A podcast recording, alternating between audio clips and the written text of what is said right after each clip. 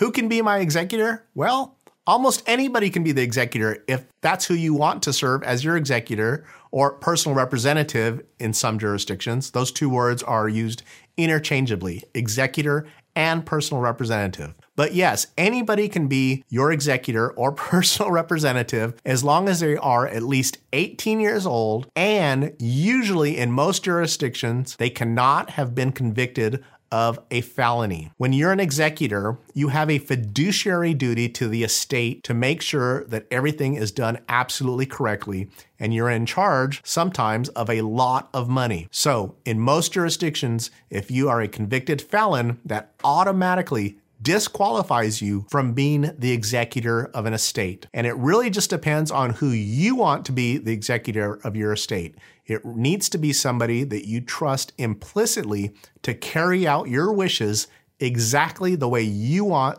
them carried out. You don't want to get somebody to be your executor if you know that they're going to be easily swayed or influenced by another family member or a, maybe a third party. You need to pick somebody who is strong and will be steadfast and that you trust implicitly to follow your wishes. I know I've thrown a lot at you today, so that's why we've prepared our free guide on estate planning. I'll put a link to it in the description below and in the comment section below that so that you can download it and get started in the right direction. And to help you out even more, watch this video up here and this video up here. If you enjoyed this video, then guys, please smash that subscribe button and click on the like button. And also click on that little bell so you'll get notified every time we post a new video. Have a great day and an awesome week. And as always, thanks for watching.